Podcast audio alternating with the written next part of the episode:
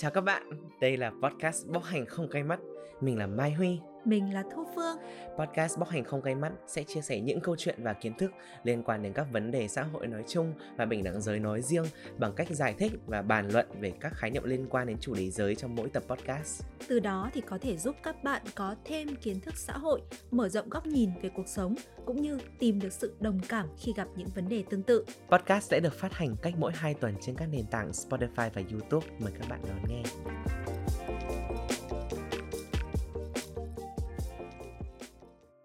Có một cái câu hỏi lớn mà chúng ta sẽ cùng nhau thảo luận trong cái tập podcast ngày hôm nay.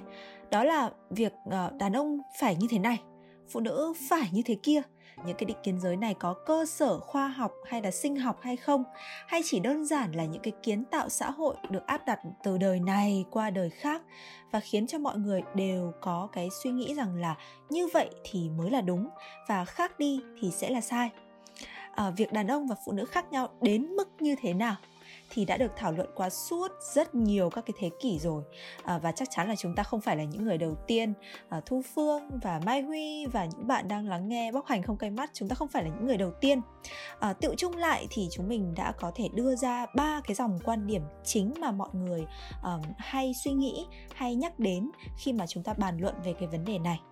Đầu tiên là quan điểm cho rằng phụ nữ và đàn ông có đặc tính về thể chất và tinh thần khác nhau về mặt sinh học.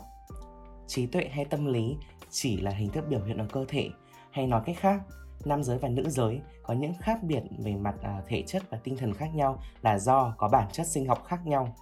Những người này cho rằng giới tính sinh học là gốc rễ của những khác biệt trong hành vi, tính cách, suy nghĩ, hành động và cách mà nam giới và nữ giới trải nghiệm thế giới của họ. Vì thế, nam giới có những đặc điểm như là mạnh mẽ, quyết đoán, phù hợp với khoa học hay vai trò lãnh đạo được coi là một lẽ tự nhiên. Và tương tự, phụ nữ có những đặc điểm yếu đuối, dịu dàng, có thiên hướng nhân văn và phù hợp với vai trò hỗ trợ là một lẽ thường tình. Quan điểm này được gọi là quy chất luận về giới, Gender Essentialism. Quan điểm này thì có lẽ là khá là phổ biến ở trong đời sống xã hội, và đây cũng có thể coi là cơ sở của rất là nhiều những cái định kiến giới khác nhau. Và đặc biệt hơn nữa thì nó dẫn đến những cái bất công, những cái bất bình đẳng đối với chính phụ nữ và nam giới. Tại sao lại như vậy? Vì nó đặt họ vào những cái khuôn mẫu do chính con người tạo ra, chứ không phải là tự nhiên sinh ra đã là như thế.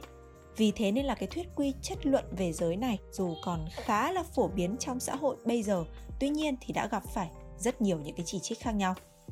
Đối nghịch lại với những người theo quy chất luận về giới, có những người cho rằng giới tính sinh học không quyết định các đặc điểm xã hội, tâm lý, trí tuệ của con người. Phụ nữ có cùng bản chất tâm lý và trí tuệ như đàn ông, mặc dù họ mang những đặc điểm khác biệt về giới tính sinh học.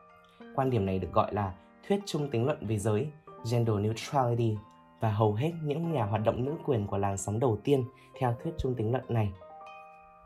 Theo họ, mọi con người được sinh ra đã có tiềm năng để trở nên lý tính, có khả năng nhận thức và am hiểu vấn đề, và tiềm năng ấy phải được giáo dục, nuôi dưỡng để con người, dù là đàn ông hay đàn bà, đều có thể phát triển như là những con người toàn vẹn.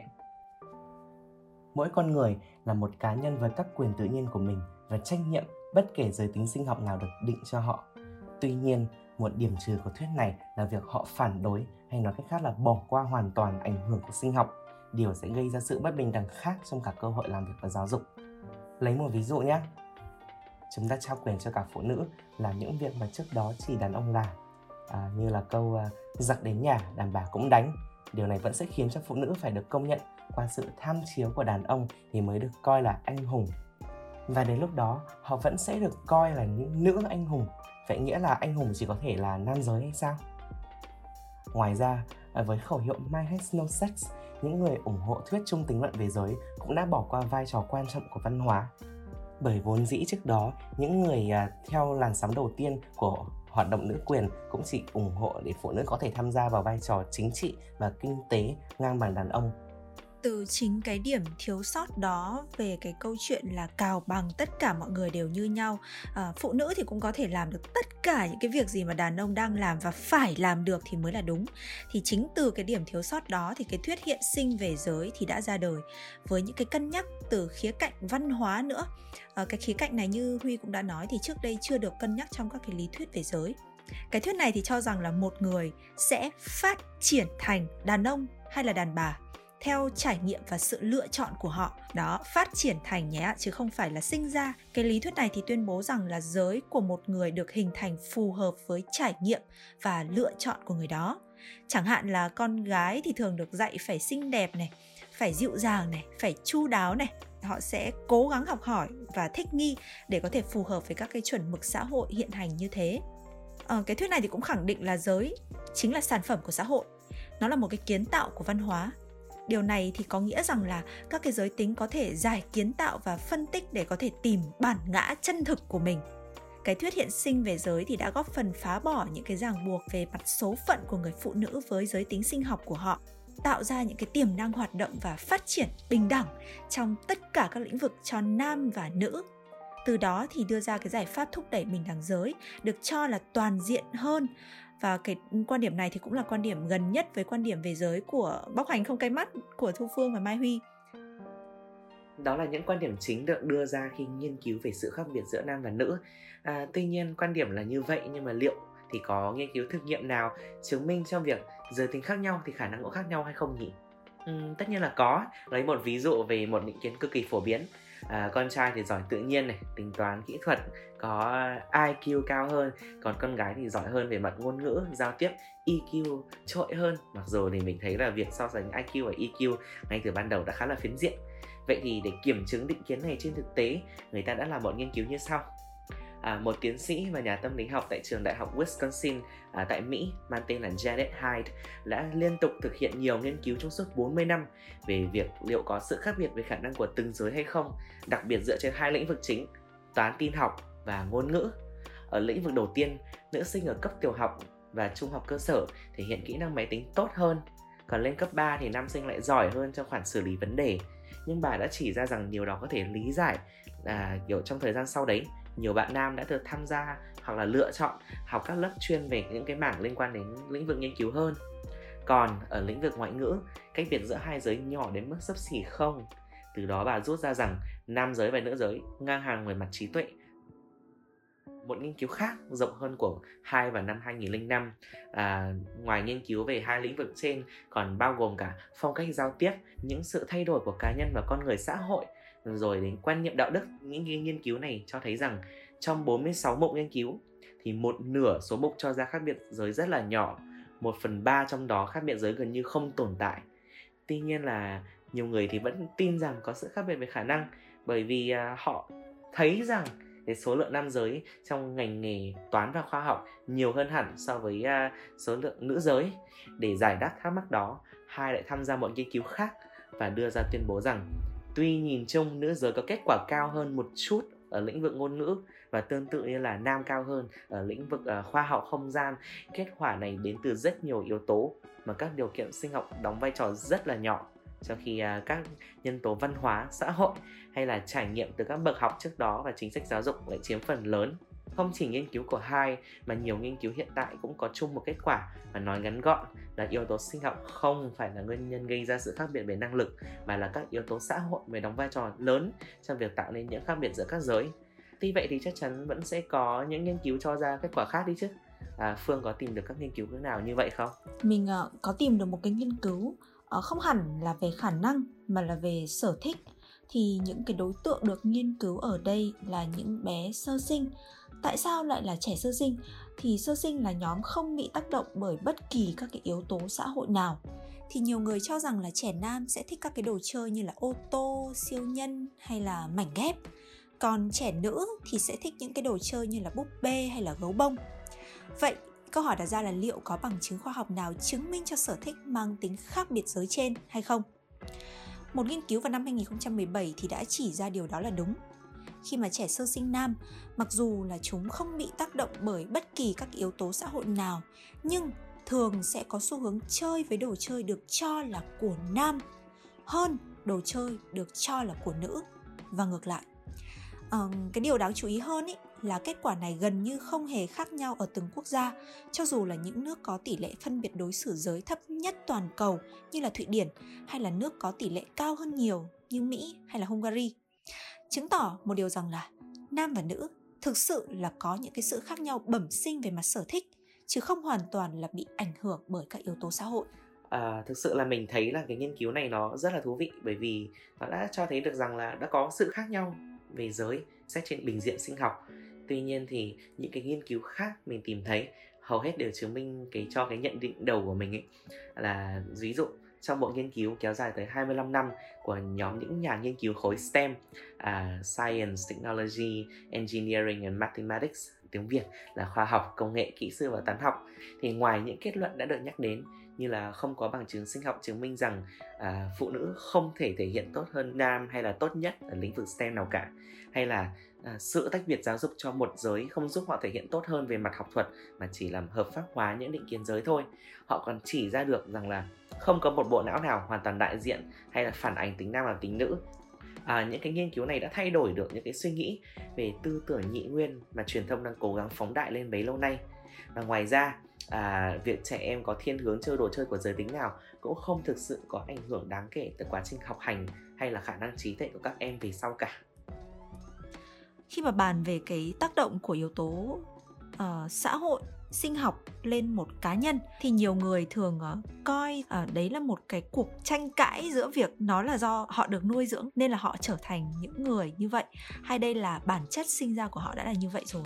Mọi người tranh luận rất nhiều về cái vấn đề đó mà mọi người không nghĩ rằng là mỗi con người được hình thành dựa trên rất là nhiều những cái giá trị khác nhau, dựa trên cả cái bản chất sinh học của họ, dựa trên cả cái sự nuôi dưỡng của họ, và điều quan trọng nhất mà chúng mình muốn nhắc đi nhắc lại ở đây là dựa trên sự lựa chọn của chính họ về việc họ là ai và họ muốn trở thành ai.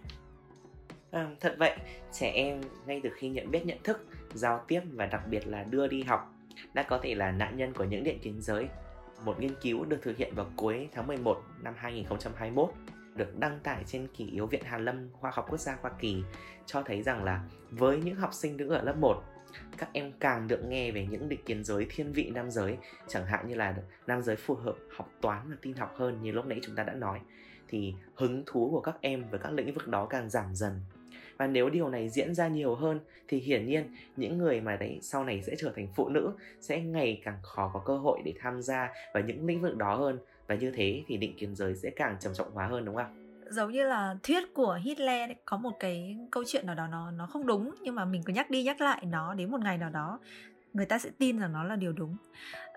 Và cái câu chuyện về định kiến giới cũng là như vậy. Đâu có phải là chỉ phụ nữ thì mới biết cầm chổi lên và quét nhà, đúng không Mai Huy? Mình đồng ý. Một trong những lý do khiến người ta định kiến là do người ta không nghĩ rằng đó là định kiến. Họ sinh ra và lớn lên như vậy và cho rằng là được dạy như vậy thì mới thế là đúng. Đàn ông thì phải thế này, phụ nữ thì phải thế kia. Vậy thì bản chất của việc giảm bớt định kiến là phải định hướng lại cái đúng cho trẻ. Thay vì định kiến, hãy định hướng. Đó, và việc định hướng đó chính là giáo dục giới tính. Giáo dục giới tính cho trẻ em vì vậy cần được thực hiện triệt để, toàn diện và sớm hơn nữa. Ở mỗi độ tuổi cần có sự điều chỉnh để làm sao cho phù hợp với nhận thức của trẻ nhỏ hơn. Chẳng hạn từ độ tuổi bắt đầu có khả năng nhận thức và có khả năng phân biệt được nam và nữ là từ 13 đến 24 tháng tuổi, nên có một sự hiểu biết chung rằng giới tính của một người không được xác định bởi bộ phận sinh dục của họ, mà giới tính có thể được thể hiện theo nhiều cách khác nhau. Ở độ tuổi mẫu giáo 2 đến 4 tuổi, các bé nên được học về cơ thể, sự riêng tư ở cơ thể mỗi người, sự bất khả xâm phạm, và đồng thời phải biết những cái điều cơ bản nhất về sinh sản mà không cần qua những phép nói rằng là tránh tế nhị, so sánh những bộ phận sinh dục với các loài vật. Khi lớn hơn nữa, các em có thể tìm hiểu về các quy chế xã hội hay những khái niệm cơ bản nhất về giới như là mô hình bánh quy giới tính mà chúng mình đã nói ở tập đầu tiên này. Cái câu chuyện mà học về mặt sinh học của cơ thể của bản thân mình thì theo như mình nhớ là năm sớm nhất khi mà chúng mình được học là vào sinh học lớp 8, đúng không? Mình nghĩ là đấy là một cái khoảng thời gian nó quá là muộn, tại vì là lúc đó cũng trải qua cái thời gian dậy thì rồi. Ngoài cái câu chuyện học về sinh học như thế thì ở trong sách giáo khoa ấy, thì mình thấy các bạn gái trong những tranh ảnh minh họa thì thường sẽ thực hiện những cái công việc như là may vá này, giúp đỡ bố mẹ này, quét nhà này, rửa bát, nấu cơm này. Còn những bạn nam ở trong những hình ảnh minh họa thì sẽ xuất hiện bên cạnh những cái đồ vật liên quan đến kỹ thuật như là ô tô, máy bay, xe lửa. Thì cái câu chuyện đấy nó vô hình chung, nó in sâu vào hình ảnh ở trong đầu của các bạn nhỏ rằng là như vậy mới là đúng. Chẳng hạn như là cái việc chơi búp bê. Chẳng hạn đối với bản thân mình nhá, mình không phải là một người thích búp bê, tại vì mình rất là sợ phim ma ấy mọi người. Mình sợ khủng khiếp Annabelle. Và khi mà mình rất là sợ phải chơi búp bê. Nhưng mà khi mà mình đi học lớp 1 mà mình kể với các bạn rằng là mình không có một cái con búp bê nào ở nhà cả, thì mọi người sẽ nhìn thấy mình con mắt ra kiểu trời ơi, kỳ thị quá, tại sao con gái mà lại không chơi búp bê, thế mày chơi cái gì? Thì mình lại trả lời rất là ngây thơ, rất là hồn nhiên rằng là mình chỉ chơi ô tô thôi, mà mình thích lái ô tô chẳng hạn. Thì đó là một cái trải nghiệm không quá là thoải mái với mình khi mà mình đi học tiểu học cho lắm. Vậy là trong tập podcast hôm nay, chúng mình đã tìm hiểu và đưa ra được 4 kết luận. Rằng đầu tiên, trong vấn đề trí tuệ, nam và nữ cân bằng nhau. Thứ hai thì trong hầu hết các cái khả năng cuộc sống khác như là lãnh đạo, nghệ thuật, âm nhạc hay là khoa học thì số lượng nam thành công nhiều hơn. Đây là một điều mà chúng ta cần phải thừa nhận. Tuy nhiên, đây là hiện tượng chứ không phải là bản chất. Phụ nữ thành công ít hơn là do các thiết chế xã hội đã cản trở và các định kiến xã hội đã cản trở họ trong suốt khoảng thời gian vừa qua. Kết luận thứ ba, trong một số test cụ thể như là về khả năng toán, tin học hay là về ngôn ngữ, nam và nữ có màn thể hiện khác nhau. Điều này có thể được lý giải do hai yếu tố. Thứ nhất là cấu hình sinh học và thứ hai là quá trình nuôi dạy vô thức. Thì với cái lý do thứ nhất này thì đó là một phần gặp phải tranh cãi rất nhiều, bởi vì những cái kiến thức vẫn đang liên tục được tìm hiểu và cập nhật. Sinh học của nam và nữ chưa chắc đã khiến họ đã sinh ra như thế hay là trở nên như vậy. Việc nhiều thế hệ theo tiến hóa khiến cho cơ chế sinh học thay đổi cũng có thể đảo ngược lại nếu mà các thế hệ sau thay đổi cái lối tư tưởng và cái cách sống của họ. Chính vì thế, kể cả khi nam nữ sinh ra đã thế thì điều này cũng có thể thay đổi sau một số thế hệ. Sinh học không cố định từ ngàn xưa. Và cuối cùng, một kết luận của chúng mình đấy là chúng ta cần thiết giáo dục giới tính một cách triệt để tới trẻ em, giáo dục sớm hơn và giáo dục đầy đủ hơn. Vì trẻ em là cái đối tượng dễ bị tác động bởi định kiến giới nhất. Thay vì định kiến từ nhỏ thì hãy định hướng lại cho trẻ thế nào mới là đúng. Nếu như các bạn có băn khoăn gì hay là có câu chuyện gì muốn chia sẻ liên quan đến chủ đề thiên kiến này, hãy chia sẻ cho chúng mình tại phần comment, nhắn tin qua page Facebook Generation Việt Nam hoặc gửi email tới địa chỉ generation.vn@gmail.com nha.